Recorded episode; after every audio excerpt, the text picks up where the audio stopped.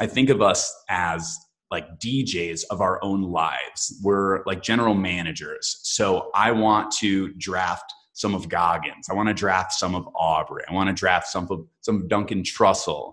You know, it's like picking and choosing, like a mixer six pack. you know, like a like a brewery yeah. or something like that, where it's being able yeah. to find these role models and yeah. take what serves you, take what you want to embody within yourself, but don't try to become a watered down version of somebody else. It's like that Da Vinci effect that, you know, Godsey and, and Aubrey talk about a lot.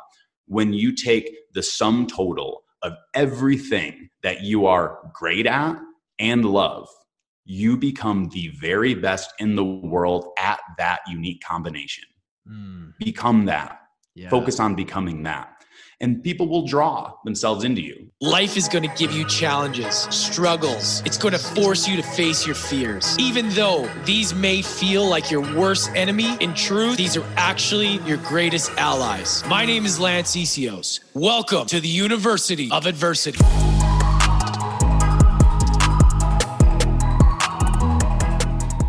And we are back. What's happening, everybody? Hope you guys are having a great day today. If you're new to University of Adversity, welcome to the family. If you're a regular listener, welcome back. I love you guys. I appreciate all of you. Today's guest name is Jordan Rami. He joins us from the Aubrey Marcus Fellowship, the Fit for Service Mastermind I'm in. He's one of my brothers. A little bit about him. Jordan grew up playing a very good boy in a volatile family. He excelled at sports, got an engineering degree from University of Michigan, and lived a monotonous muggle life until the emptiness gave way to his true passion of decrypting and healing the human psyche. He's traveled his inner and outer worlds on a mission to blend ancient Eastern wisdoms with modern Western technologies to others in identifying, understanding, and transforming the traumas in our operating systems into our superpowers.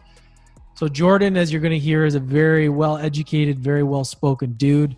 And I learned a lot from him in this conversation. It was great. And I feel like we just scratched the surface. So we may have to come back a few months down the road and, and dial it in again. One day I want to have a platform that allows me in person to have like long Joe Rogan style, two and a half, three hours, because sometimes I feel like we can't even unpack enough in the hour or hour and a half that it goes. So this was a great conversation. I'm, I highly suggest you guys listen to this right till the end. We go pretty deep about some things, some really interesting things that I know you'll get out of it. And most importantly, this will help change your life and make the changes that you want because sometimes it's that one message from the right person and the right delivery that'll help you make those changes. So, you get value from this, share this with a friend, leave us a review. Jordan Ramey coming right up. And here we go. Jordan, welcome to the show, brother. Thanks, man. How you good doing, man? Good, good, really good. Best I've been in probably two months. Quarantine just pressure cooking us, man. Yeah, man. It's it's been interesting. Where are you at with all this? How how are you doing? What have you learned? What's your takeaway from uh, the quarantine life? Man, I've had so many different themes, so many different chapters where I feel like one was conspiracy theories and like I got to get to the bottom of what's going on here. And the other ones, yeah. like the spiritual teachings, like how is this happening for me? How are we healing the earth? So, I mean, I moved through so many different chapters, but ultimately, what I'm recognizing is like where I place my energy. When this all started, I shifted away from my part time corporate job and I was full into coaching and podcasting and making music. That shift, though, like the demand for me, the demand for coaching, because people are going through some shit, went up, like went through the roof. So I immediately shifted into this holding virtual space with people for an hour, hour and a half. And I come away with this like, oh my God, like deploying so much energy, holding all this space. And I feel like I wasn't taking care of myself. So that my mm. system started to break down. You know, my, mentally, I wasn't as sharp. Emotionally, I was kind of limping through. And physically, I wasn't taking care of myself. And that was a snowball effect, right? Like, how can you show up for other people when you're not showing up for yourself, when you're not sleeping well, when you're not eating well? So things really started to snowball, went through the dark night of the soul. And I had that remembrance that I always go through, which is like, dude, like you need to take care of yourself. Like you need to be Mm. sleeping. You need to be nourishing your mind and not giving so much. Because Mm. the quality of what I can give when I give so much goes down, down, down until it's not very valuable anymore. Mm. Yeah, man, that's such a true thing too. I mean, you can there's the the givers of the world. They just give, give, give, yet they don't fill their own tank. And you see that a lot, man. And it's it's really important to fill your tank just as much as it is to give. So like what are for instance, for examples, what are you what are some things that you have noticed from doing that that you've had to for filling your own tank? And like what happens when you notice you're running out of gas? Mm-hmm. Like what are some of the signs and then how do you kind of re how do you recharge yourself or re-energize yourself? yeah it's it's this awareness when think of it like basketball when your shots just aren't going in. I'm just like my words aren't coming to me on the spot. And usually like i'm i identify as an orator a writer. I wield language as a sword. And when the words don't come to me i'm like i can't i'm not a soldier right now. Like i'm not a knight and that's my job. I can't even do that effectively. Mm. so there's an awareness piece of I can't do what I do best very well. I'm showing up like shit. I'm limping into battle. Like, good luck. It's for show more than anything. Mm. Then there's a boundary piece where, and this has been a huge point of growth for me in the last probably eight months or so, because I identify as, you familiar with Enneagram? No.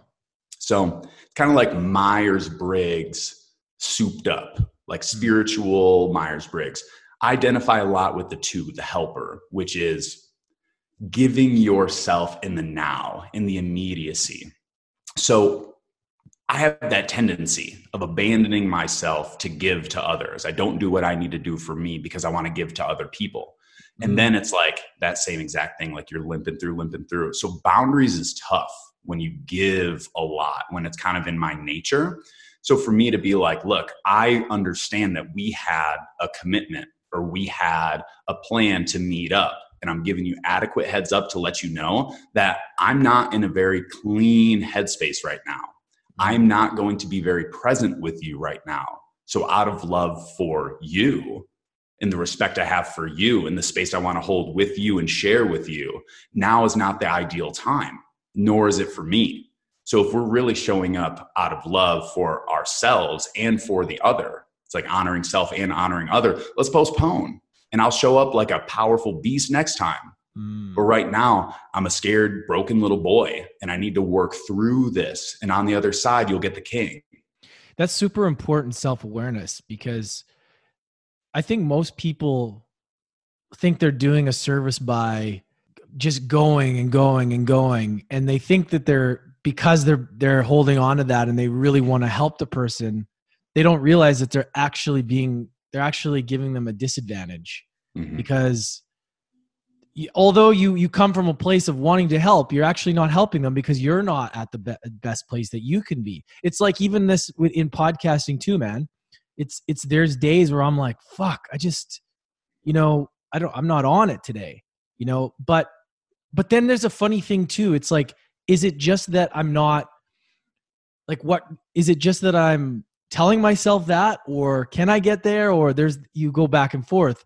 But it's it's it is the self-awareness like hey i just don't got it today. I gotta like i got i i, I gotta make the call you know? But how do you dance with that back and forth where it's just like maybe maybe you're just not primed enough that day or maybe you know because we do have that voice like fuck i just don't feel like it today. Yeah. You know where where's the line between not feeling like it kind of like the ego like hey i just, just don't want to do it or like yeah. dude i'm like burnt i'm done i'm burnt out here because i think that's a really interesting area Yeah. The first thing that comes up for me is this idea of like radical realness.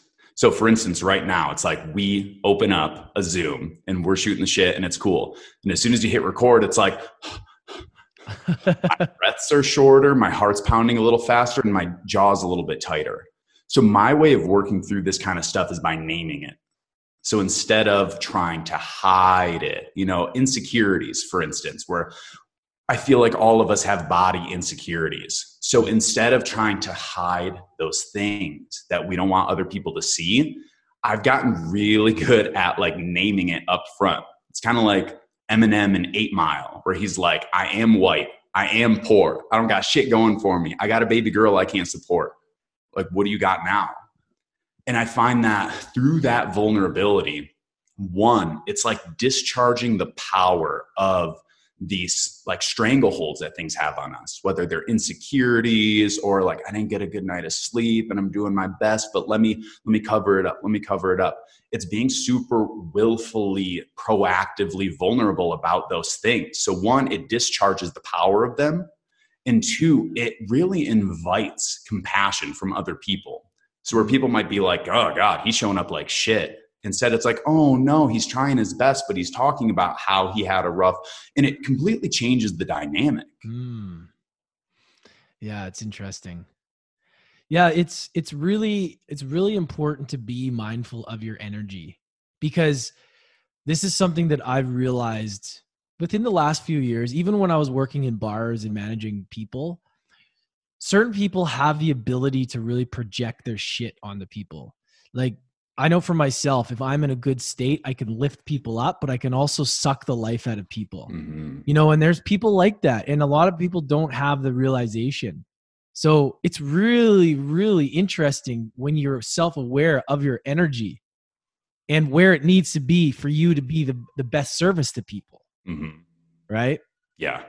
And how you can learn how to, how to like elevate that like mm-hmm. your state your state management i mean tony robbins talks about this a lot and i talk about you know how important that is to like especially when you're working with clients right or you know podcasts or whatever it's like you want to show up the best you can be and sometimes mm-hmm. we're not there you know and and to really be able to have the control of elevating your state right like what are some of the things like say you're like okay i need to get into the zone right now like mm-hmm. I really need to fucking like be at my best. Like say, you know, whatever. What are some things you do to like prime yourself to get into that like high vibration primed up state?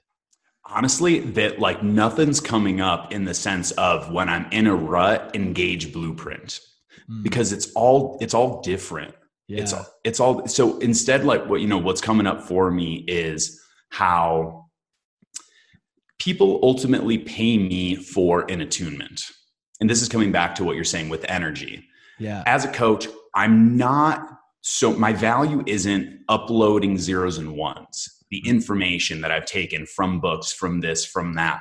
Anybody has access to books, but it's more of this energetic attunement where it's like if I'm calm, you can attune to calm. If I'm grounded, attune to grounded. If I'm ah. enthusiastic, attune to enthusiastic. So for me, if I need to be a tuning fork, I need to attune to an upstream tuning fork. So that's kind of what, you know, if I'm in a certain place where I'm looking for, just say that I'm lacking discipline, I'll fire up Goggins. You familiar with Goggins? Oh, yeah, man. Dude. that guy will pull you out of the grave fucking call you he he is the he's the ultimate attunement fork in so many ways. So for me, when I'm just like, uh, I'm tired, you know, when my little broken boy shows up, like, oh, I'm not that worthy. I'm not this. Yeah. Listen to some Goggins, and it's just like, damn, I can't yeah. believe that I was just thinking those thoughts. And you just move into the state of Goggins, you know, and that's yeah. his power. Is he is like his own band of vibration, his own band of operation. So we listen to his audiobook or we just watch him, we say his name, and that immediately shifts our awareness into that space of Goggins. Mm. So for hmm. me, it's a lot of, all right, where am I? Where am I trying to be? And then building that bridge. Yeah. Yeah. That's, yeah. I love that. And depending on where you need to be is like the person that you want to listen to or program yourself to be, right? Like there's not always a time and place for the Goggins. Like you got to be in a different zone for mm-hmm. like you listen to someone like Aubrey that puts you in a different position, a different different mindset, right? And that's you know, I don't I flirted with this, right? When I'm first introduced to Goggins, I'm like that's it. You know, uh, yeah. Duncan called it Goggins flu. And I was fully, fully had that Goggins flu. And I was approaching everything in life from a state of Goggins, you know, including my relationships. No, no, no. Like, yeah. especially, you know, women in my life don't want me to show up as like, stay hard. Like, what, what's wrong? What's wrong? Yeah. What, you know, that, yeah. so, and that's yeah. what's beautiful is I think of, I think of us as like DJs of our own lives. We're like general managers. So I want to draft some of Goggins. I want to draft some of Aubrey. I want to draft some of some of Duncan Trussell. You know, it's like picking and choosing, like a mixer six pack. you know, like a like a brewery yeah. or something like that, where it's being able yeah. to find these role models and yeah. take what serves you, take what you want to embody within yourself, but don't try to become a watered down version of somebody else. It's like that Da Vinci effect that you know Godsey and, and Aubrey talk about a lot when you take the sum total of everything that you are great at and love, you become the very best in the world at that unique combination. Mm. Become that. Yeah. Focus on becoming that. And people will draw themselves into you. Like Seth Godin talks about, you know, do you want a thousand true community members?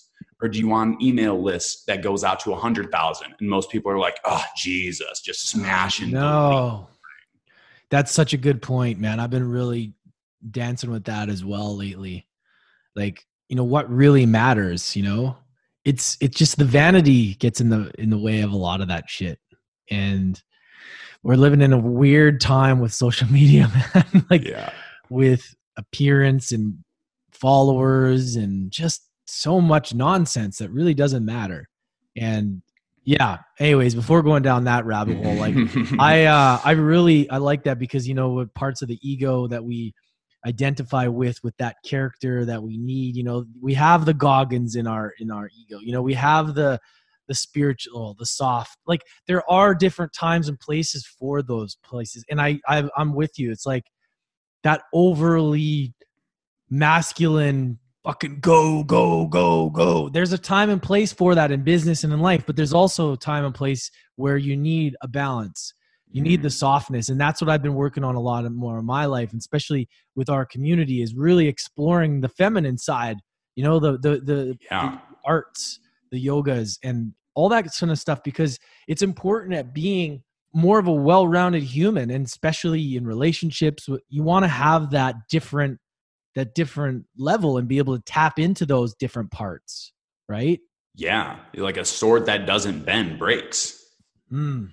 Oh, you know that is bringing that great. It's that feminine aspect to something as masculine as a sword. We're a warrior wielding a sword, but when we're inflexible you know it's it's it's single minded and i think it comes back to that piece of becoming any one thing becoming only masculine only feminine only goggins or only anahata for instance. Yeah. Everybody whoever that serves absolutely be that. But each individual it's like our responsibility is to become our highest expression.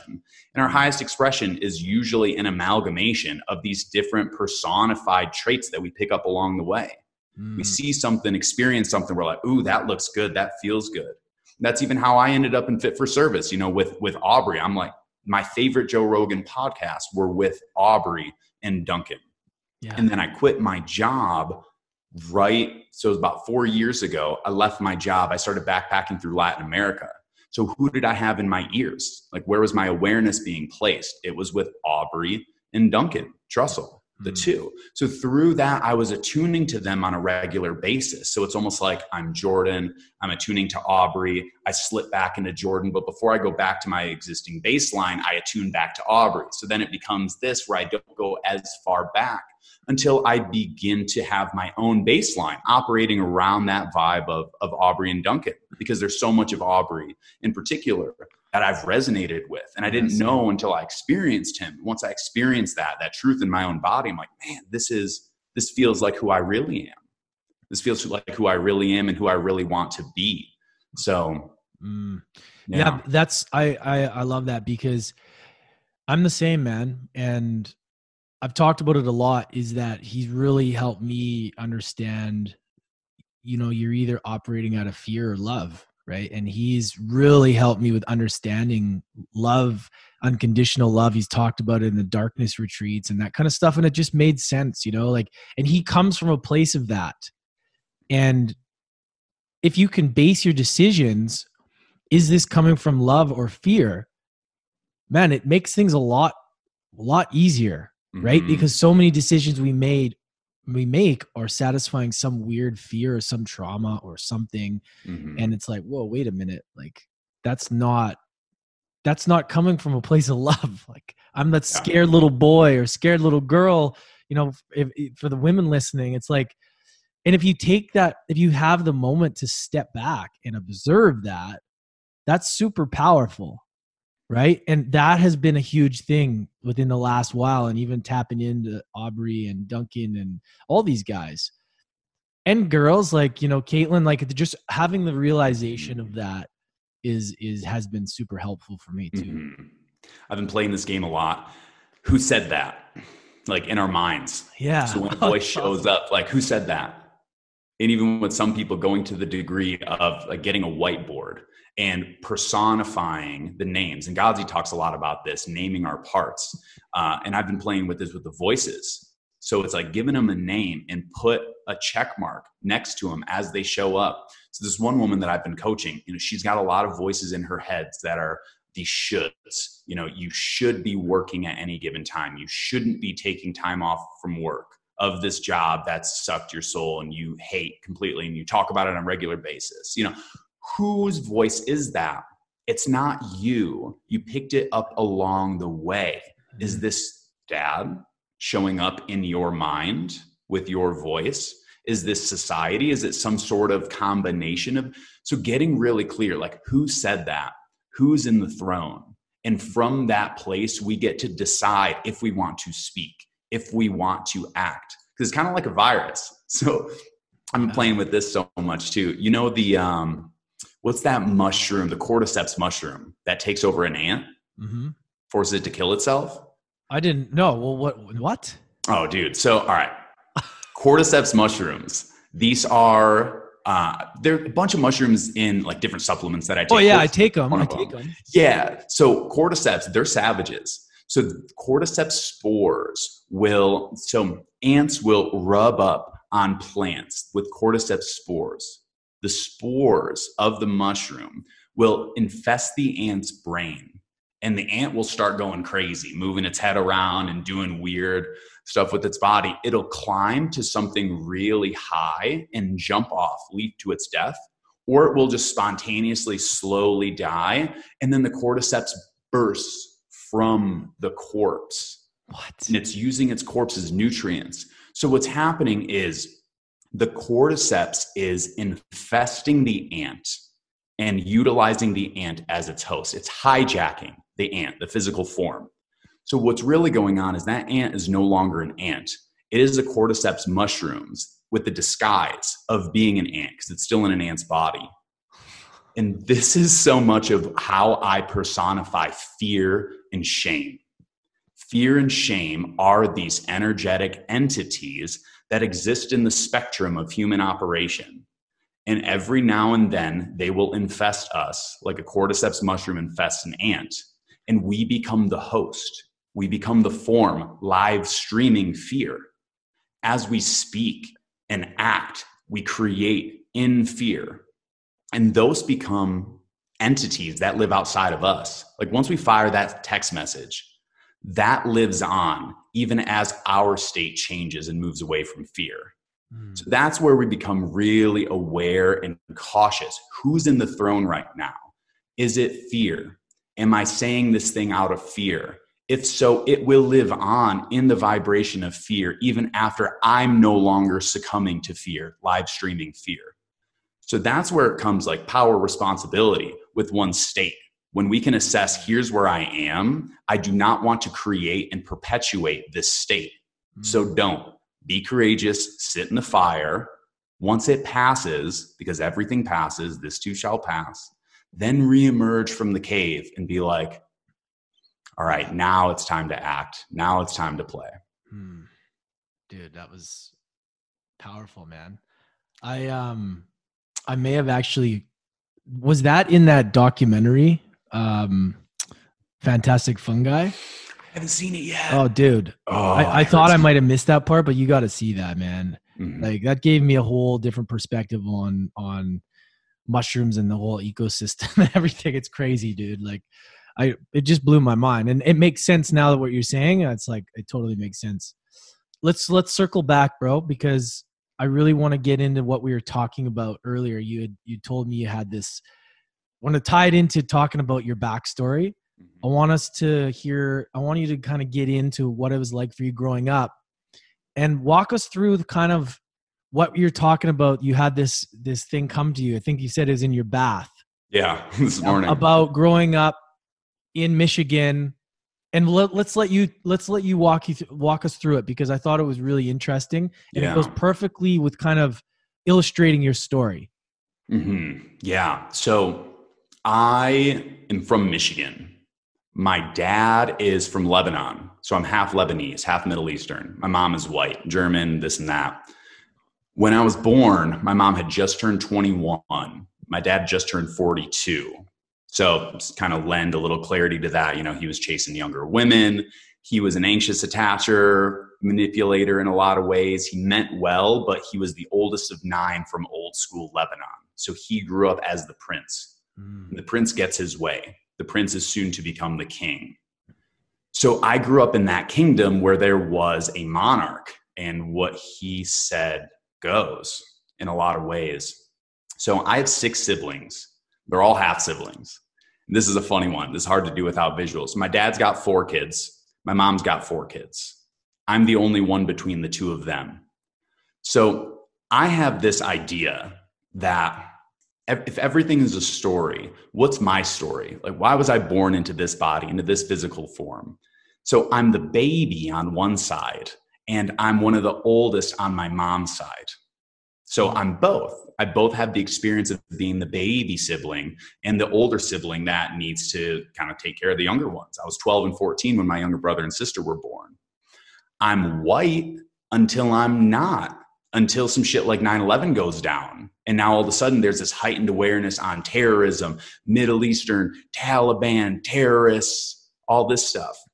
And that's when it comes full forward that, like, oh shit, I'm not just white. I actually am biracial. So I've had the experience of both, of the privilege of being a white man, but also being an Arab man and called some nasty names that I probably don't need to say on the podcast, but really nasty stuff. And it's it's been a beautiful experience to have a taste of what it is like to be on the other side of the table. I don't know what it's like to be a woman. I don't look like a woman. I don't get treated as a woman. So that's a barrier. I cannot simulate the experience of being a woman because I have not been treated, projected onto as a woman. But there are so many ways that I've been to I've been able to experience like prejudice and racism. So that's been a cool opportunity. It sucks at the time, but then on the other side, it's like, well, damn, I got to experience something different, got to experience something new. So that puts me in a very peculiar position where I know what it's like to be on top, to be a straight white man, get the benefit of the doubt, and everybody treats you well. And also people looking at you funny. I know what that feels like too, because I flirted with that at different windows of time throughout my life. Is that kind of where, where yeah you're hoping to go with yeah i mean because it all kind of it was triggered kind of by what happened with that gentleman in minneapolis right like Mhm. we're talking about it's getting a lot of attention right now and it's it's pretty it's pretty fucking sad man and it's crazy to think like there were still there where that's like that that still happens Mhm. right? Like it's it it's yeah, man. It's really it's really sad to see that people are treated that way. And I mean, I never have gone through that and I don't know what that would be like. So I just I just my heart goes out to anybody that's had to deal with that, man, because nobody's everyone's just doing their best, you know, and to treat Mhm. somebody like that because of their color, it's it's just fucked up in so many ways, man. Like Yeah, and and for me, it comes back to how we even started this conversation, where it's it's naming what already is. So when we act like, well, you know, everybody of every color and gender and background has an equal opportunity, so like we're hiding behind that. hoping that the truth isn't revealed. But the reality is, when we see somebody, our baseline primal animalistic instincts rush to conclusions because the brain is a super efficient, like powerful computer. So when I see, I don't consciously choose to be prejudiced in any way. But if I were to say that seeing somebody who is obese versus somebody who is very fit, different skin tones, different genders, different sexes, that my subconscious brain doesn't instantaneously rush to some sort of unfounded conclusions, I'm lying to myself. Totally. You know, and that's a big Mm. discernment for me where I can say I'm not racist because I don't choose, I choose to treat everybody equally. Yeah. And sometimes I love, and frankly, I love people who have gone through resistance in their lives because I feel like I connect with them. Totally. There's a depth to people who've been through some shit. Yeah. But for me to say that I see a large black man and it stirs up the same exact feelings as a petite white girl, five year old white girl, no, that's that is not how the human brain works. So when we can courageously be like, look, my subconscious jumps to conclusions, but I don't intentionally choose to treat anybody or receive them differently, that's a platform that we can move forward from. Yeah. But I feel like so many people are afraid to be labeled with a certain thing. So they're like, I'm not racist. I have a black friend. And it's like, the fact that you said that is indicating otherwise. Yeah. Yeah. Well, I mean, that happens with so many things too, not just that. And those aren't even our thoughts, they're just reality. You know, people get all kinds of crazy thoughts, you know, suicidal thoughts. And Mhm. I've talked to people that are opening up about some of the thoughts that they've had. And I'm like, you know what? You're no different. Everybody's had those thoughts. Mhm. Everybody has, everybody thinks of weird shit. Things pop into your mind. It's okay. And like, you can't control that. But it, like you said, it's how you, how you take that and how, what you do with it, with those thoughts. And Mhm. those are completely different.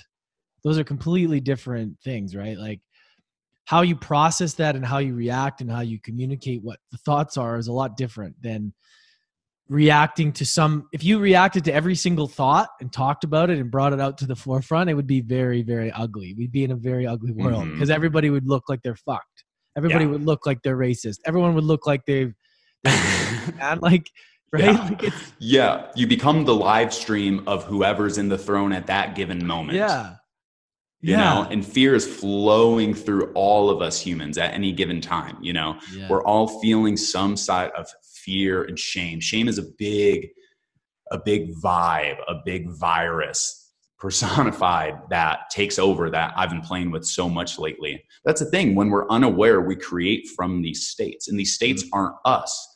They've lived before you and I were born. And they're going to live long after we die. Fear is a human predicament. And it's like fear is outside the scope of human because plants feel it, animals feel it, we all feel it. So it's like fear is separate from us. But like that cordyceps mushroom, it gets inside of us and starts live streaming through us because it Mhm. doesn't have its own physical form. So it needs a host. Mm, So when we bring awareness to these things of, you know, for me, thinking of it like smoke.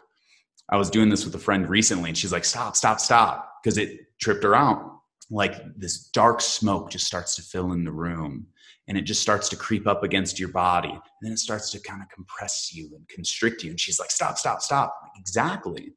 Thinking of fear like that. Dude, I've been looking at investments. I don't even have a lot of money invested in markets, but I've been looking at them obsessively. And then I woke up, markets down, and I feel how my body responds to fear live streaming me.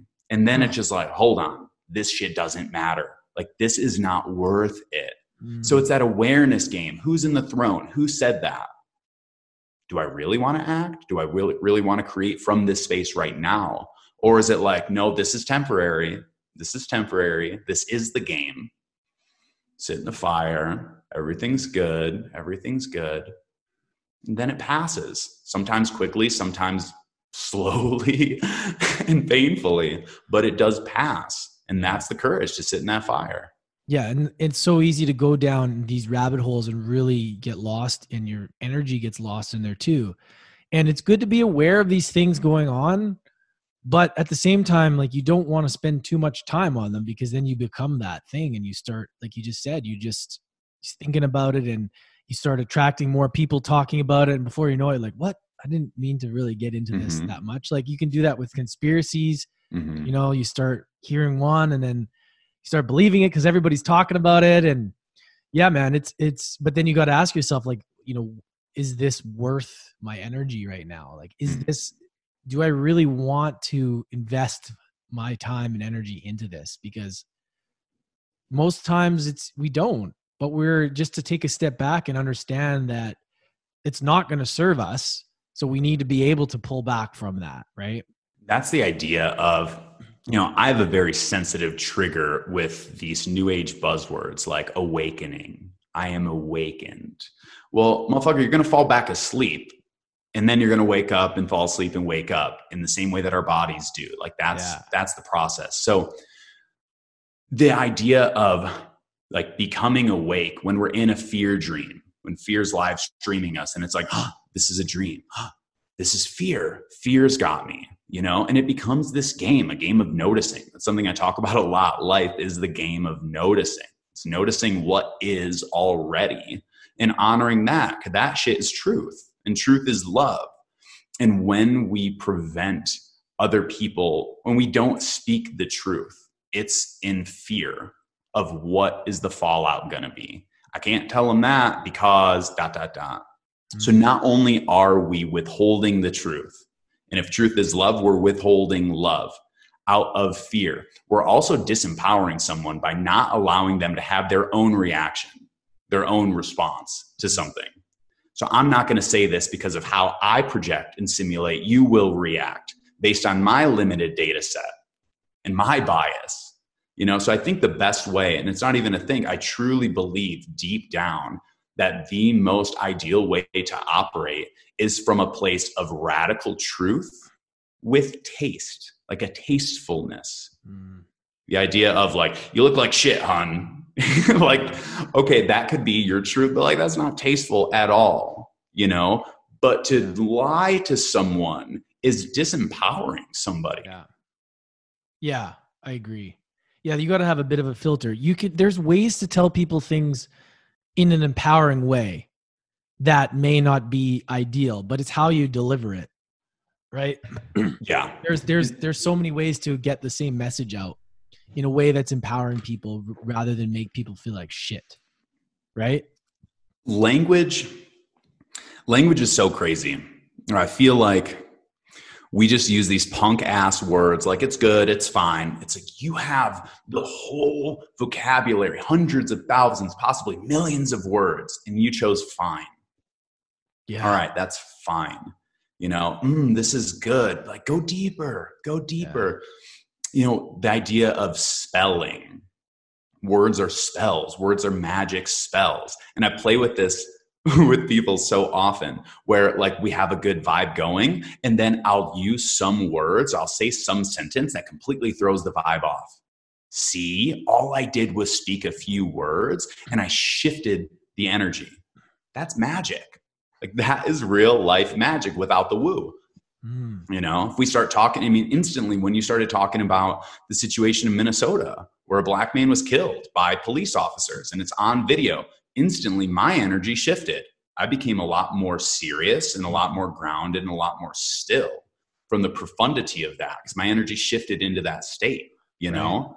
So things are shifting regularly and i think this is the beauty of language and this is why i'm so excited to like really write on a regular basis. Not this like I write once in a while. Like, no, I'm a motherfucking writer Yeah. wielding a book of magic spells to tell a story, to attune people to a different state. Mm. You know, language is powerful. That's why I was even saying earlier about like a sword, where I personally think language is my tool belt. And I can call up different adjectives, call up different verbs, but a broad tool belt, not just a sledgehammer, like, ah, that shit's fine. Yeah, mm-hmm. it's okay. You know, it's like, yeah, okay, you know. Yeah. Well, here's here this is this is coming to me is that let's just say cuz the word fear gets thrown out of a lot too. Like if you had to explain what the word fear was to somebody that came to this planet that has never never experienced it but was like they keep hearing this word fear what is fear bro like if you had to explain it to somebody that doesn't know because even thinking about it to myself i'm like Yeah. what the fuck is it because it's it's a word that we all use so often and what does it actually mean Fuck, dude, that's a great question. Like instantly, my energy shifted and pulled in, Yeah. racking my brain for words. I can come up with a lot of examples, right? But redefining what fear is, I think a piece of what fear is is it's temporariness. Mm, I think that's an aspect of it. It's this is so good, it won't last forever, or I am alive and I will die. You know, there's a loud noise, mm, fear gets triggered. And that's tying to like loud noise. Something is now aware to me that wasn't before. And this awareness is potential threat.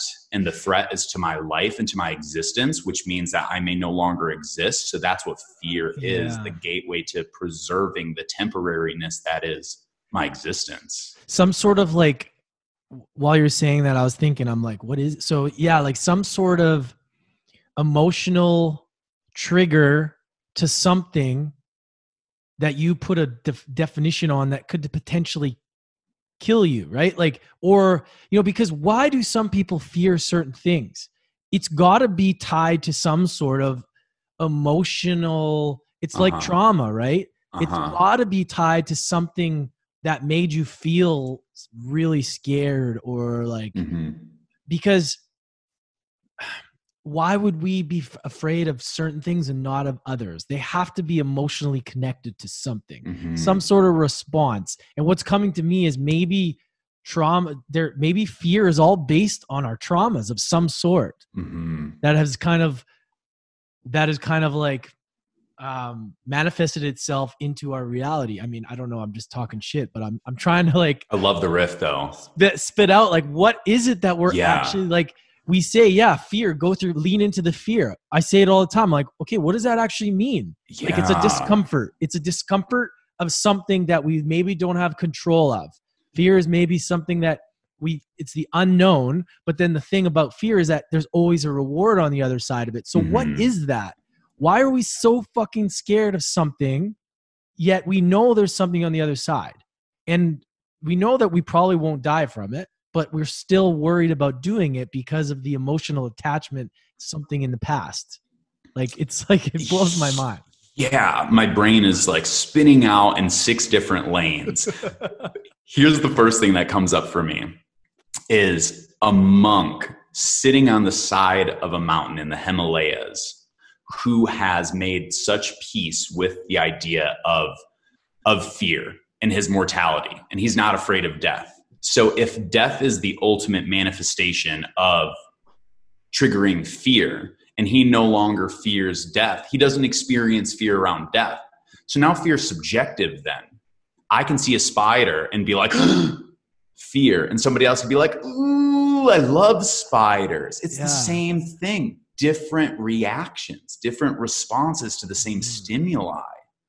Yeah And I loved your riff because what it set off for me is the idea of triggers. Triggers are the gateway. Triggers are so think of it like you got a bunch of dead bodies in the back of your house yeah and they're stinking up the joint. You can either act like they aren't there or you can be like, this shit's, get them out. Let's get them out. Triggers are a rumbling, an activation, shedding light on there's a dead body under here. There's something dormant that is no longer dormant. Flip from a zero to a one, and now it's activated. Most people will be like, get away, get away, get away, get away. And now there's heightened fear. It's amplified because now you're freshly aware that that thing exists. So now it's at like 120% of what it just was. When there's this other piece of it, like, well, you know, while the yard's dug up, let's get rid of this shit. And that's a lot of the trigger work that I do is the trigger is the activation of a macro of this predefined set of code. So a trigger is a gift of illuminating what has already been below the surface of the conscious mind. As it rises past the threshold into the conscious mind, we have the opportunity to do something with it now. Mm. So that's the beauty of a trigger is we see what has been and we get to give it a new ending. Yeah. Man, got goosebumps from that. it's fucking uh, this shit just fascinates me. Like it's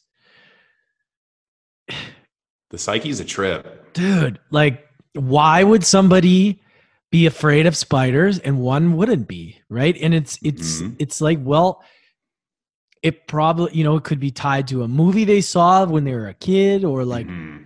You know, how important is it when these now I'm learning like all does all of this shit go back to from 0 to 10 or all of our fears based on that timeline of of like the trauma? Or is it past lives? Like this mm. like why do certain you, like because there's people that have great upbringings never had a lot of shit but they'll still be scared of stuff. And i guess this is a whole conversation but it's really it's just all of a sudden i had this realization that i had to like talk to you about bro because fear is just one of these things that it's just so different and yeah. Just, it affects people in so many ways and now that we're you know in fit for service deal, talking about trauma and dealing with this stuff and trying to get to the you know like with expressive writing and, and like really bringing it to the surface and a lot of the shit for me personally that is that that creates this response or trigger has to do with the trauma mm-hmm. and some mm-hmm. of the mm-hmm. trauma that we may be experiencing which is triggering fear maybe we don't even know about it yet like mm-hmm. maybe it mm-hmm. from past lives if you believe in that mm-hmm. stuff some people think it's crazy but like that's where I like i want to get I like to find out like what is the reason for this trigger? Like what is the why? You know? It just had me thinking of just say you're at a you're at a museum and you see a uh, what do you call it? Uh, taxidermy. You see like a taxidermist animal that went extinct 3,000 years ago, but a past live version of you was scared by that thing. So you see that thing and you get freaked out, oh. but that thing doesn't exist anymore. Oh, that's a trip. Like that story just came up to me and felt felt fun. Um, the, all I mean, all the things you just threw out, they're all they're all potential tributaries feeding into the river of fear. Could be past lives. It could be child stuff. It could be teenage stuff. The first time you get shut down, or like you fart in class, or you know, a little thing that freaks you out and it sticks with you. You know, fear, it can come from so many places and it seems to come back to self preservation. Mm. Preserving my reputation. I'm now the kid who farted in class or called the third grade teacher mom, you know? Mm. uh, who I know myself to be is no longer. Mm. That's an ego death yeah. But when we stop clinging to anything, like this meal's great and it's not gonna, I'm not gonna be eating it in 20 minutes, you know? Like my reputation is changing. The way that people knew me as a child, as a teenager, as a college student, as a young man, now as a grown ass man, it's transforming regularly. Yeah. So when we can willfully begin to die to ourselves to become something new and something greater, it's like upgrading operating systems. Like, are we sitting there mourning like Mac OS 10.4 as we shift into 10.5? Most of us are like, no, get that shit out of there. I can scrub out the bugs that were in the previous version. That's why we're overwriting that operating system with this new one. Mm. But as human beings, we are built chemically and biologically to want to maintain that 10.4. It's what I know it's what I know. And it's identifying as the 10.4. So if I am 10.4 and 10.4 is overwritten for 10.5, I cease to exist, which is death, which means fear, fear, fear. It's like, no, you're the user of the computer. You get to use 10.5 because you aren't either one of them. You get to mm. use them. Mm. Man, are you okay for are you okay for time? Yeah. I okay, have, perfect. Because I, I, I still want to go deep on a couple things here. Yeah. Um, get me. All right. I'm gonna I'll, I'll, I'm gonna push into a, a deeper a deeper spot here. Walk us through because we both lost our dads in the last little while. I lost mine in 2017. You lost yours in 2018. Walk us through how that's affected you and and you know what have what what have you learned through the process of death and losing a father. Yeah. Yeah this is something we haven't opened up even on a on a personal level. It's something that i it was revealed to me i think a few weeks ago and i was like oh shit. Um, it changes everything. It changes it's changed who i know myself to be and what my role is, my greater purpose is in the world. Uh, completely transformed it. Do you want more of the lessons learned, or do you want the story of what that was like? Whatever you feel called to sharing, bro. Okay. If you don't want to go too deep with it, you don't have to, you know. But I know that sometimes these things, you know, the more we talk about it, Mm-hmm. the more the healing starts. So it's it's really comes Yeah. from a place of whatever you Something- called to. Something I say a lot is our greatest pain is meant to be transformed into our greatest medicine, and that is the alchemy. Mm. So for me, if I go through the experience of burying my father and I don't talk about it, I don't talk about the lessons, I don't talk about the feelings, it's like I have this vaccine that it's like, well, like let's let people keep getting AIDS, even though we can prevent AIDS, hypothetically. You know, so for me, it's like I was supposed to go through this experience for a number of reasons. And that's the alchemy, taking the raw ingredients of the experience and turning it into the dish that I choose. So for me, I'll give you the short context of it. My dad, about 20 years older than my mom, and he has he's had physical, emotional, spiritual anguish for for years. And he he'd wanted to go for a really long time. And the only reason he didn't kill himself is because of what it would mean for us, like his boys and his grandkids. Like your dad killed yourself and he wanted to save us from that. So he stuck it out. It was a surprise in the micro. Like when I got this call of like dads in hospice, you know, I was at a music festival and my favorite music festival in Darrington, Washington. It's this it's this little one called Summer Meltdown. I absolutely love it. And I had this amazing Thursday where I'm by myself. I met some people. I'm just goofing around and I go to sleep and I'm just so jazzed for the rest of the weekend. I wake up to a flood of messages. And really, I had my phone on airplane mode. And I just had this weird feeling. And I'm like, I gotta, I gotta turn off airplane mode. Flood of messages 911, call your brother, call my brother, dad's in hospice. What? Dad's in hospice? Like, dad, dad was just home. I just talked to him a few days ago dad's in hospice and apparently he's not expected to make it through the night Hmm. i'm in washington state and he's in florida like as far away as possible Complete opposite. So so instantly you know talk about talk about a chemical flood. And this is what what's cool even like a like the narrator of my own story. Like the state that our bodies move into reactively like we are these incredibly complex machines both body and mind. And as soon as i got that information download that dad's about to die and he might not be there by the time I get there. I moved into a whole different mode where it was like get shit done, get shit done. Everything was was clear. So I packed all all my stuff up. I left on my motorcycle, grabbed a small bag at my brother's place, booked a flight, was at the uh, was at the airport. Get to him on Saturday, he's still alive. And he's in this comatose place at this point where he's breathing and his heart's beating and he can still feel us energetically and he can apparently still hear us. According to modern science he can still hear in that place but he can't respond. So we end up having about two and a half days with me and two of my brothers.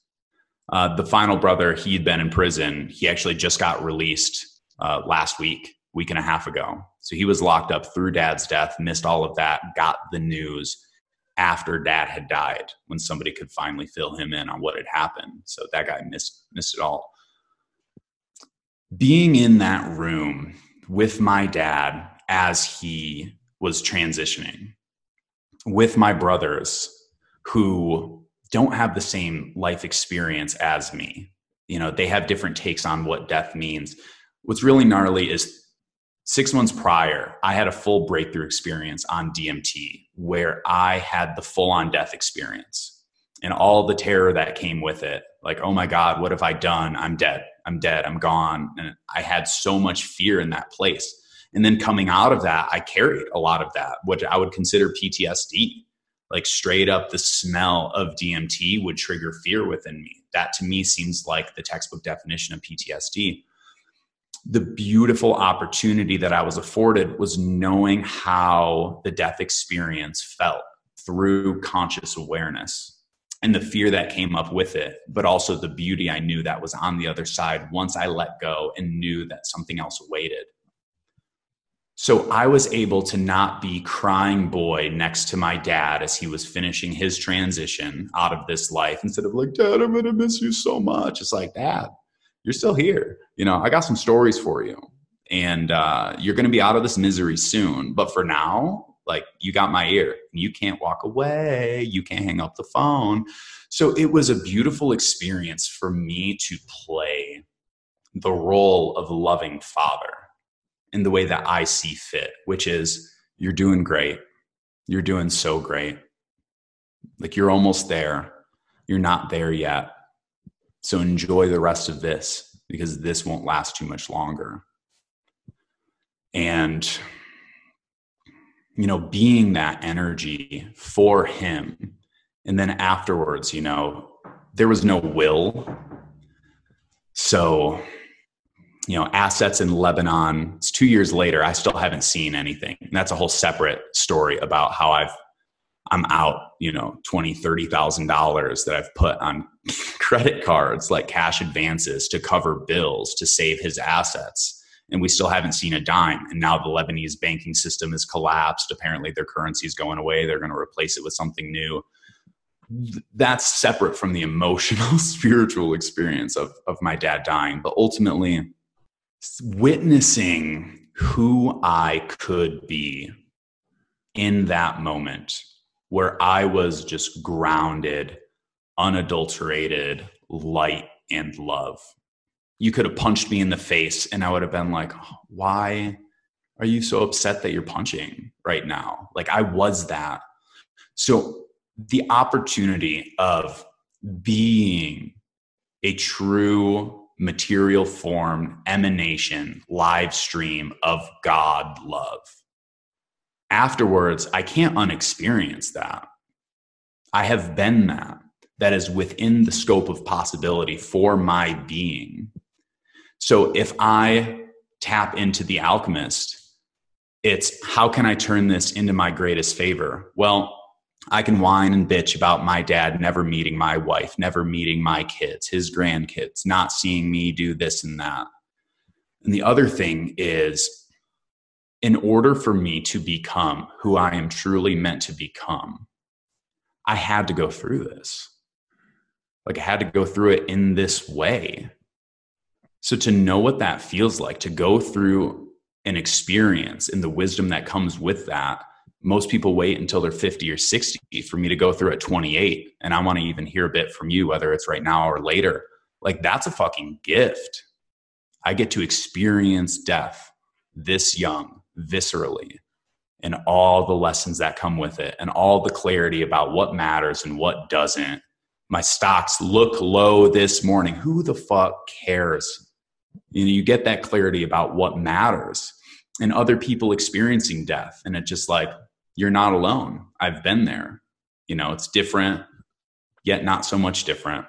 So that's clearly become a part of my path, a part of my story of who I am to become and who I've already become, but who I continue to evolve into is a function of medicine for fear and fear of death, fear of not belonging, fear of my reputation dying, things like this. So when you look at the totality of our lives as a story and the experience that we accumulate throughout the way, so what are we going to do with this? What do we choose to do with these ingredients? And that's willpower, that's free will, and that's up to us. Mm. Yeah, it's uh you know, death is never it's never easy, but it is a good teacher.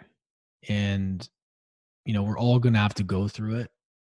And you're right. I mean, going through that and learning lessons that you have to learn at your age, you know, is a blessing because it's either now or later. And there's obviously a purpose. You know, you have a purpose of what you're supposed to do. And it's, I always wonder, you know, like, what was the reason? Like, you know, I lost my dad too. And it's like, well, why was that? Why did that happen? But at the same time, it, it had to happen I had to go through that. I had to go through a lot of shit. And and you know, like you said, you could either be a victim about it and go down the the hole of self pity, which lots of people do, or you can kind of use it as fuel and you know blaze the trail that you want to create and and and you know have an empowerment and use that to help other people. And that's kind of what i did to even start the podcast right? Like that was kind of where it all started you know? So it's really interesting and in how we deal with these how we deal with death you know? Because sometimes we think before we go through it it it's you hear other people go through these these things and you think well that'll never happen to me that's that's in the movies or that's something else and then when it happens to you you're like oh whoa this is what that feels like this is a shocking thing because I was the same, bro. I had like 48 hours to come from Sydney to back to Vancouver, which was a straight 17 hour flight. I didn't, we found out my dad had cancer. I had no time. I had five hours with him and then he was gone. Same sort of thing. I watched him literally just die, you know, and it, it's fucking, it was really crazy. But at the same time, like I had, when you were telling me the story, I had a lot of things come up that I had this empowering feeling that I need to step up you know, I had this like, whoa, okay, I can't, I can't just fucking lay down here. I have to like use this and whatever that turns into. But yeah, I mean, thank you for sharing that, brother, because I mean, that's medicine for people. And every time you tell it, you get, I just find the more I talk about it, the more I tell it, the better I, not only do I heal on, I just, a, a different layer of healing happens, but then gives other people the permission to be able to speak about it as well because a lot of people it's very hard to talk about their families passings man it's a mm-hmm. very hard situation it's a very it's a taboo subject that people don't like to go to and i think being able to go there and talk about it in a safe container is important you know yeah it's there's so many layers of ourselves and the layer that we expose is sort of the degree that we can connect with somebody else. Mm, yeah. So, so someone who only reveals the top, you know, call it nine layers. They only show you one and two. You can only connect at one and two. Dude, that's so true. Fuck, that's so true. Sorry, I didn't mean to cut you off. I just wanted to feel Please. like fuck. I totally. Yeah. That's so true. I can't connect with people that aren't fucking true to me, aren't true, aren't honest about themselves, about their truth. Mm-hmm. Like, how can, especially in business too nowadays, like, I don't gravitate towards people that aren't, that are just surface level.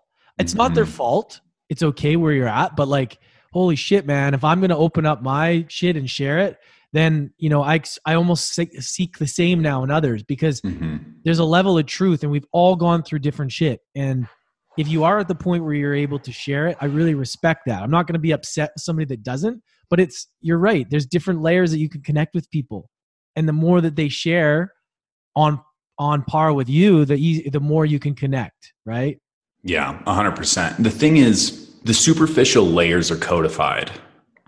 Like how many times i was just listening to uh, tony robbins podcast with a bunch of just these dope doctors and tony introduced one of the guys and he's like i'm good tony how are you and then continued talking and i was like that was codified you know that was preset code that we've all inherited and that that's pleasantry so his energy was honoring tony but he asked a question that he wasn't looking for an answer to. So it's like that's the superficial operation is Ah. automated. And the automated operation we all have in common to some degree. So I'm not learning who Lance is when you only show me a layer one or two. You become Lance the deeper you go. I want to know Lance. I don't give a fuck about trading energy and Mm. essentially social masturbating, the same Yeah. things that everybody else is talking about. I have finite energy. And if I really love myself and respect myself and I set up those boundaries, it's this is not worth the energetic investment for me. So, with love for myself, I'm going to exit this conversation or not dive in in the first place. Ah. And it's truth and taste because it could be like, this is stupid. I'm better than this. You know, that's not that's not love. That's not honoring somebody where they're at. It's judge. Mm. It's judgmental. So instead, it's like, hmm, this is where you seem to be able and willing to go right now. And for this to be a worthwhile investment of my time and energy, I need this. So, out of love and respect for me, which is for everybody, because if I'm loving myself, I am love. I am being love. I'm vibrating love. I'm attuning everybody and everything around me to love. So it's not just out of love for me and respect for me. It's out of love and respect for the potentiality of who I can be and the role that I can play in the world. That respectfully, I'm not going to engage in this conversation because it's not a worthwhile investment of my energy. Mm. It's a big difference. Big and that's the words. Yeah. Wow. You know, I'm too good for you versus like, this doesn't serve me in this moment. Mm. Oh man, some interesting, interesting areas. I there's I also I want to make sure that we cover this. The next the next segue is uh, the human design. So Oh man. I know, I know. It's like a funny one. Let's squeeze this in after our dead dads. oh man or maybe we could do it on a different different call i mean i mean that's the whole thing i just maybe i i, I this is something that well we can go as deep as you want to go we don't need to go we can have another Mhm. call about it but maybe just walk us through you know what it is you do Mhm. with it and maybe to pique the curiosity of how people can learn more about what you do Mhm. and kind of explore this we don't need to go in like the full depths unless you want to but I don't want to. I did a presentation last night, one more tonight, but I'll get but I'll get behind what I really want to talk about. Not Yeah. the system itself, but Yeah. why it matters so much to me. Mm, So I have this idea that life, everything is like a river. Everything's in motion, everything's moving. The more we understand the river, the more we understand the wind, the more we can harness it for our benefit. So I am on a quest to understand my psyche, to understand my unique blueprint, both my physical body, my emotional makeup, my life experiences. I just want I want to understand me. The more I understand me is the more I understand the wind and the river. And now I can utilize those to my greatest benefit.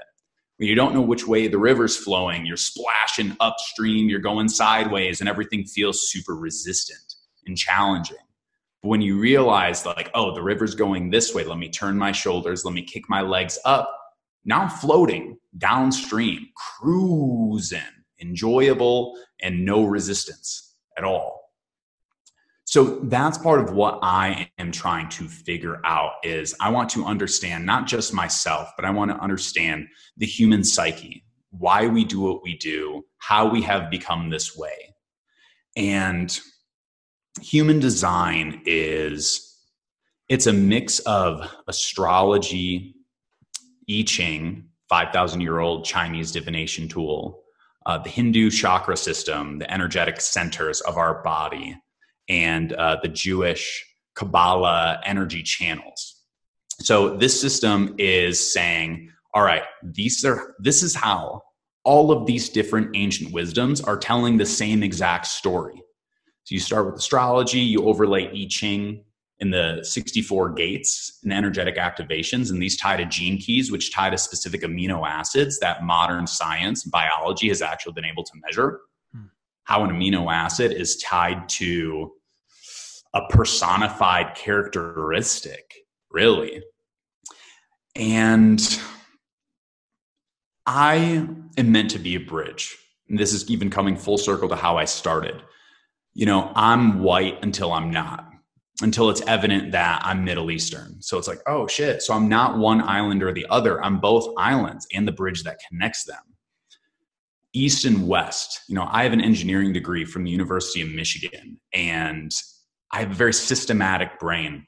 So when someone comes up to me with astrology and it's like, this doesn't make any sense how is some celestial object or sector of the universe imprinting energetic information on me? How the hell is that influencing me? So a couple years go by, and there's one story in specific. This woman who's really deep into astrology is like, okay, I want to guess your guys' signs. And this is when I'm still in my cynical scientific mind. I'm like, good fucking luck. You got a one in 12 shot, race to the fifth power. There are five of us. Bing, bing, bing, bing. Knocks out the first four. Nailed them. We had all just met. I'm like, holy shit. She gets to me and she's like, Scorpio? I'm like, no, Taurus. Okay, I'm a rising Scorpio, and that's a piece of how we present. That was the first opportunity where I'm like, statistically, it's eight like 8.25% power, power, power. Like she shouldn't have gotten that, but she did. So I'm like, maybe there is some validity to this. So I'm on this quest. I call it demystifying hippie science. So these are ancient Eastern wisdoms that have been around experientially for millennia. These are people who have figured out how things work through firsthand experience and ideally can follow it up and explain it through the lens of Western science later. But East is from in it's like inside out cure from inside out. Like you have some skin issue. Instead of rubbing lotion on it rubbing a cream on it that's west outside in. It's actually treating the source the root cause of the skin issue. Mm-hmm. and when it comes to philosophy east is about experiencing what already is and then let's explain it later where west is like it must be explained how it can be otherwise it's bullshit mm. so i'm in this demystifying hippie science bridge between East and West, where I don't give either one more weight, more power, more priority than the other. So it is a blend of being in a psychedelic experience and feeling what it's like to not just experience God or talk to God, but like to be God and then the other side is understanding like what the hell is going on inside my brain that's simulating this experience? Like both are equally important to me. Mm. so human design in general is taking these ancient eastern wisdoms and explaining how they're all telling the same story. And it doesn't just stop there. Then it goes into quantum mechanics. Okay how is information being imprinted on us on earth? Why does the point in time that we were born matters so much. It posits that it's neutrinos. So you look at the foundational building blocks of the universe. You have quarks and you have leptons. Quarks, up, up, down, quark creates a proton, mass, positive charge. Down, down, up is a neutron, similar mass, equivalent mass to a proton, no charge. Leptons collapse into electrons and neutrinos. So you now you have two and two. Protons, neutrons, and electrons combine, form an atom, mm. which is the foundation of the material universe as we know it. What do neutrinos do? Like they have no electrical charge, they have one millionth of the mass of an electron. There's 65 billion neutrinos passing through our bodies at any given moment, passing through each square centimeter cross section of our bodies. So, trillions of neutrinos are passing through our physical bodies at any given second. Neutrinos carry, and this has been scientifically validated within the last 12 or 13 years, neutrinos carry information about their origin. So, neutrinos that are generated in deep space, they're subatomic, so they rarely interact with matter. They don't bump into atoms very often. So, they just kind of like sneak through in a straight line going just under the speed of light because they have just a touch of mass. As they originate in the Tauran system, they inherently carry the energy and information and properties of that energetic system, which I have questions about. Why? How does that have it? Later question to answer. it's carrying this information, moves into our solar system, and passes through the sun. And like a car trying to squeeze its way through two pillars, it rubs some of its paint off on the pillar, and the pillar rubs some of the gravel off onto the car. There's a, an exchange of information. They swap paint. So as neutrinos pass through the sun, they swap information with the sun. They drop off some Tauron energy and they pick up some sun energy. Eight minutes later, boom, they cross through us here on Earth. So at the moment of my birth, I take my first breath. I leave and separate from my mother. I'm my own sovereign energetic being. The cross section of the neutrinos that are passing through my body inherently carry all of these energies. And there are all these other ones where you know something that originated in pisces and went through mars are the neutrinos that are crossing through my body at that moment so that is the energetic polaroid taken at my point of birth supposedly based on neutrinos are the passengers of the information so now that i have this why it gives me a little bit more validity instead of just like okay this system sounds dope and there's a lot of validity behind it i still need to understand how it works like how does it work through the lens of western science and neutrinos seem to be the answer for human design. Mm. And from that point, it starts to talk about our energetic centers, which are really in line with the Hindu chakra system as we know it. We either have definitions, which are like we're power plants sending out signals, or we have open centers, which are receiving. So it's a duality, like everything in this universe, there's an up, there's a down, there's a zero, there's a one a definition is producing from within and sending out signals. These are fixed, they're reliable, they're consistent within us. We look to these places for wisdom and guidance. Mm.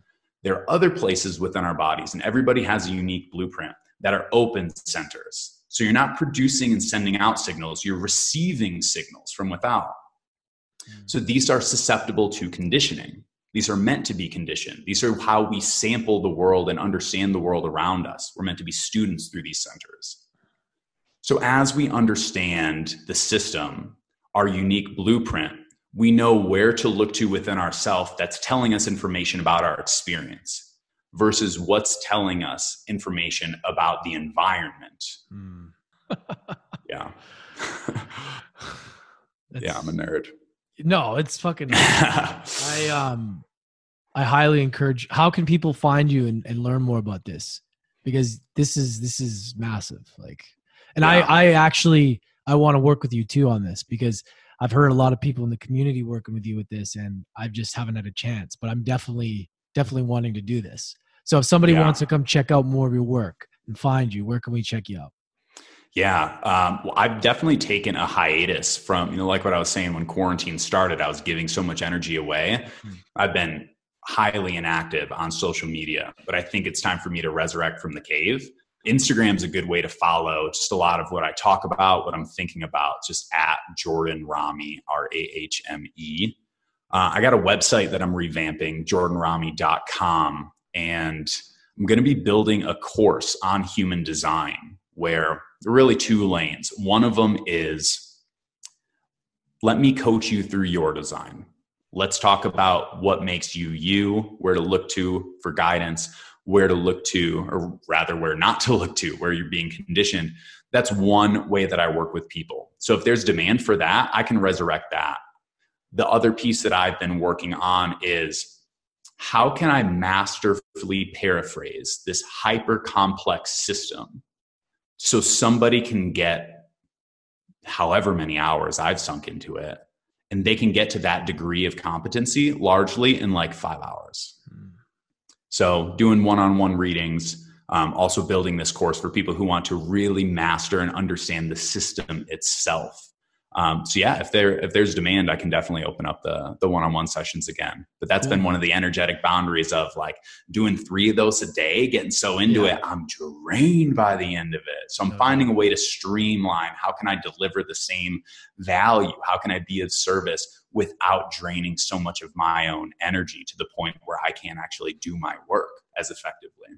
Yeah, no, for sure.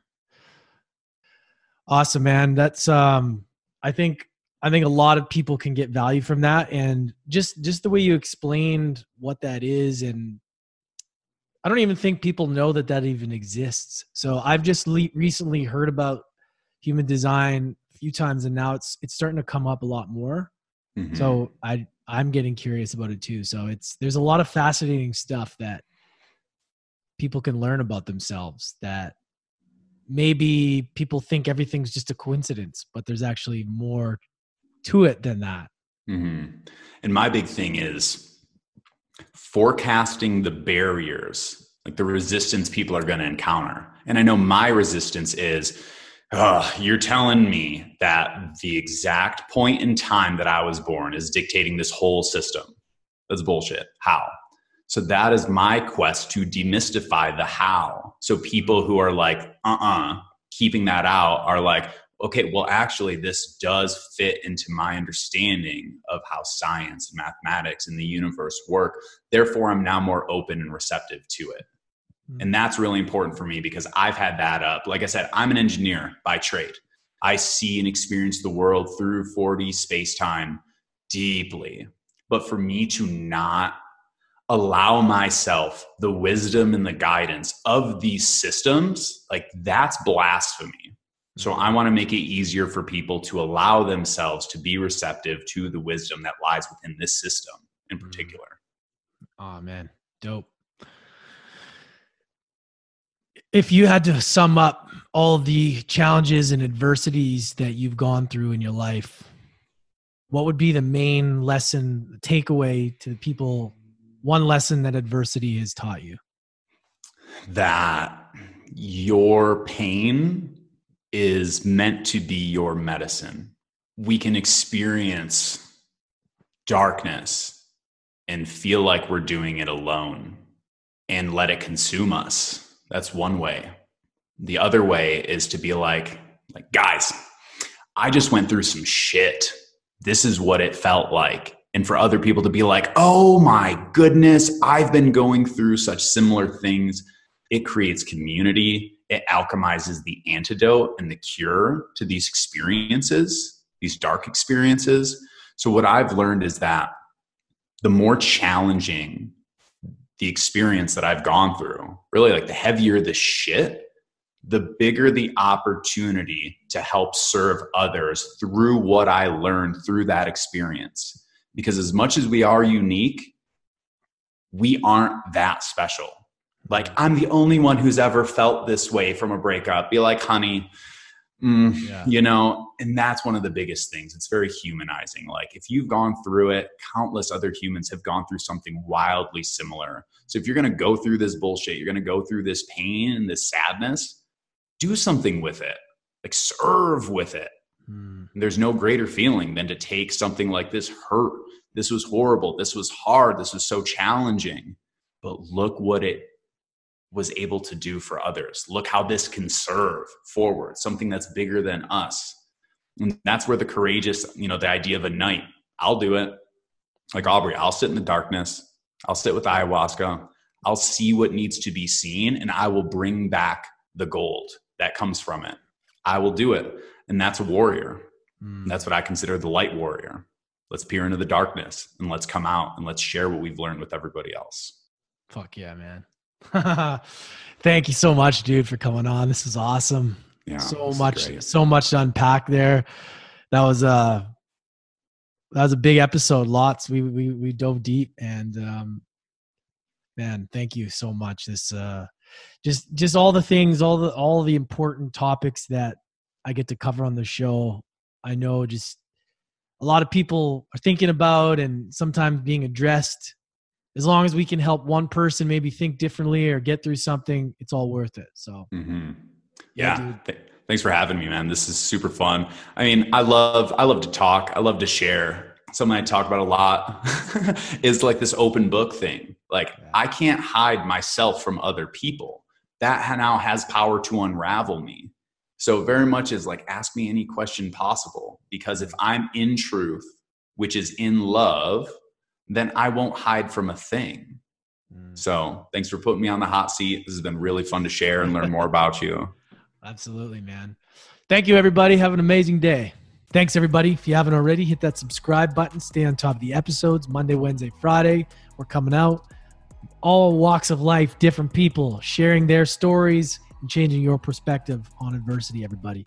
I love you guys. I appreciate you. We'll catch you next time.